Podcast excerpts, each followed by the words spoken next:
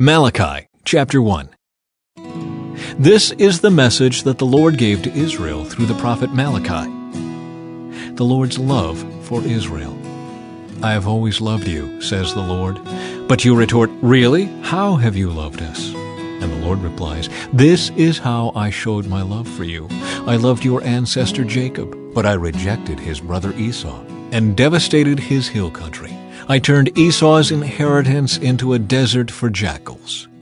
Esau's descendants in Edom may say, We have been shattered, but we will rebuild the ruins. But the Lord of Heaven's armies replies, They may try to rebuild, but I will demolish them again. Their country will be known as the land of wickedness, and their people will be called the people with whom the Lord is forever angry. When you see the destruction for yourselves, you will say, Truly, the Lord's greatness reaches far beyond Israel's borders. Unworthy sacrifices. The Lord of Heaven's army says to the priests, A son honors his father, and a servant respects his master. If I am your father and master, where are the honor and respect I deserve? You have shown contempt for my name. But you ask, How have we ever shown contempt for your name? You have shown contempt by offering defiled sacrifices on my altar. Then you ask, How have we defiled the sacrifices? You defile them by saying the altar of the Lord deserves no respect. When you give blind animals as sacrifices, isn't that wrong? And isn't it wrong to offer animals that are crippled and diseased? Try giving gifts like that to your governor and see how pleased he is, says the Lord of Heaven's armies. Go ahead, beg God to be merciful to you. But when you bring that kind of offering, why should he show you any favor at all? asks the Lord of Heaven's armies. How I wish one of you would shut the temple doors so that these worthless sacrifices could not be offered. I am not pleased with you, says the Lord of Heaven's armies, and I will not accept your offerings. But my name is honored by people of other nations from morning till night. All around the world they offer sweet incense and pure offerings in honor of my name. For my name is great among the nations, says the Lord of Heaven's armies. But you dishonor my name with your actions. By bringing contemptible food, you are saying it's all right to defile the Lord's table.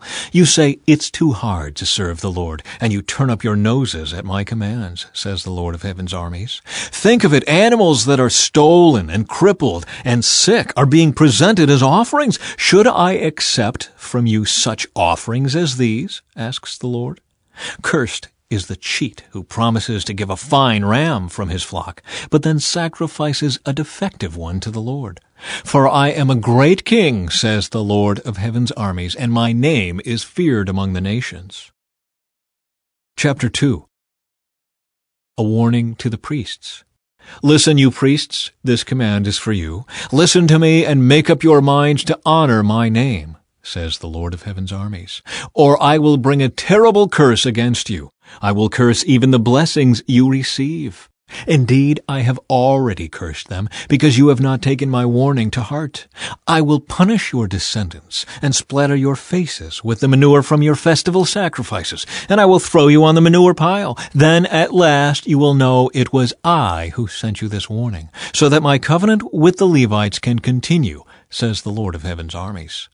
The purpose of my covenant with the Levites was to bring life and peace, and that is what I gave them. This required reverence from them, and they greatly revered me and stood in awe of my name. They passed on to the people the truth of the instructions they received from me. They did not lie or cheat. They walked with me, living good and righteous lives, and they turned many from lives of sin. The words of a priest's lips should preserve knowledge of God, and people should go to him for instruction. For the priest is the messenger of the Lord of heaven's armies. But you priests have left God's paths. Your instructions have caused many to stumble into sin. You have corrupted the covenant I made with the Levites, says the Lord of heaven's armies. So I have made you despised and humiliated in the eyes of all the people. For you have not obeyed me, but have shown favoritism in the way you carry out my instructions. A call to faithfulness. Are we not all children of the same Father? Are we not all created by the same God? Then why do we betray each other, violating the covenant of our ancestors? Judah has been unfaithful. And a detestable thing has been done in Israel and in Jerusalem. The men of Judah have defiled the Lord's beloved sanctuary by marrying women who worship idols. May the Lord cut off from the nation of Israel every last man who has done this, and yet brings an offering to the Lord of heaven's armies. Here is another thing you do. You cover the Lord's altar with tears, weeping and groaning because he pays no attention to your offerings and doesn't accept them with pleasure. You cry out, Why doesn't the Lord accept my worship? I'll tell you why. Because the Lord witnessed the vows you and your wife made when you were young. But you have been unfaithful to her, though she remained your faithful partner, the wife of your marriage vows. Didn't the Lord make you one with your wife? In body and spirit, you are His. And what does He want? Godly children from your union. So guard your heart. Remain loyal to the wife of your youth. For I hate divorce, says the Lord, the God of Israel. To divorce your wife is to overwhelm her with cruelty, says the Lord of heaven's armies. So guard your heart. Do not be unfaithful to your wife. You have wearied the Lord with your words. How have we wearied him, you ask? You have wearied him by saying that all who do evil are good in the Lord's sight, and he is pleased with them. You have wearied him by asking, Where is the God of justice? Chapter 3 The coming day of judgment. Look, I am sending my messenger, and he will prepare the way before me. Then the Lord you are seeking will suddenly come to his temple. The messenger of the covenant, whom you look for so eagerly, is surely coming, says the Lord of heaven's armies. But who will be able to endure it when he comes? Who will be able to stand and face him when he appears? For he will be like a blazing fire that refines metal, or like a strong soap that bleaches clothes. He will sit like a refiner of silver, burning away the dross. He will purify the Levites, refining them like gold and silver, so that they may once again offer acceptable sacrifices to the Lord. Then, once more, the Lord will accept the offerings brought to him by the people of Judah and Jerusalem, as he did in the past. At that time I will put you on trial. I am eager to witness against all sorcerers and adulterers and liars. I will speak against those who cheat employees of their wages, who oppress widows and orphans, or who deprive the foreigners living among you of justice. For these people do not fear me, says the Lord of heaven's armies. A call to repentance. I am the Lord, and I do not change. That is why you descendants of Jacob are not already destroyed. Ever since the days of your ancestors, you have scorned my decrees and failed to obey them. Now return to me, and I will return to you, says the Lord of heaven's armies. But you ask, how can we return when we have never gone away? Should people cheat God? Yet you have cheated me. But you ask, what do you mean? When did we ever cheat you? You have cheated me of the tithes and offerings due to me. You are under a curse, for your whole nation has been cheating me. Bring all of the tithes into the storehouse, so there will be enough food in my temple. If you do, says the Lord of heaven's armies, I will open the windows of heaven for you. I will pour out a blessing so great you won't have enough room to take it in. Try it. Put me to the test.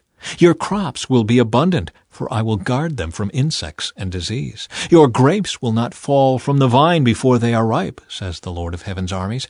Then all nations will call you blessed, for your land will be such a delight, says the Lord of heaven's armies. You have said terrible things about me, says the Lord. But you say, What do you mean? What have we said against you? You have said, What's the use of serving God? What have we gained by obeying his commands, or by trying to show the Lord of heaven's armies that we are sorry for our sins? From now on we will call the arrogant blessed, for those who do evil get rich, and those who dare God to punish them suffer no harm. The Lord's promise of mercy. Then those who feared the Lord spoke with each other, and the Lord listened to what they said.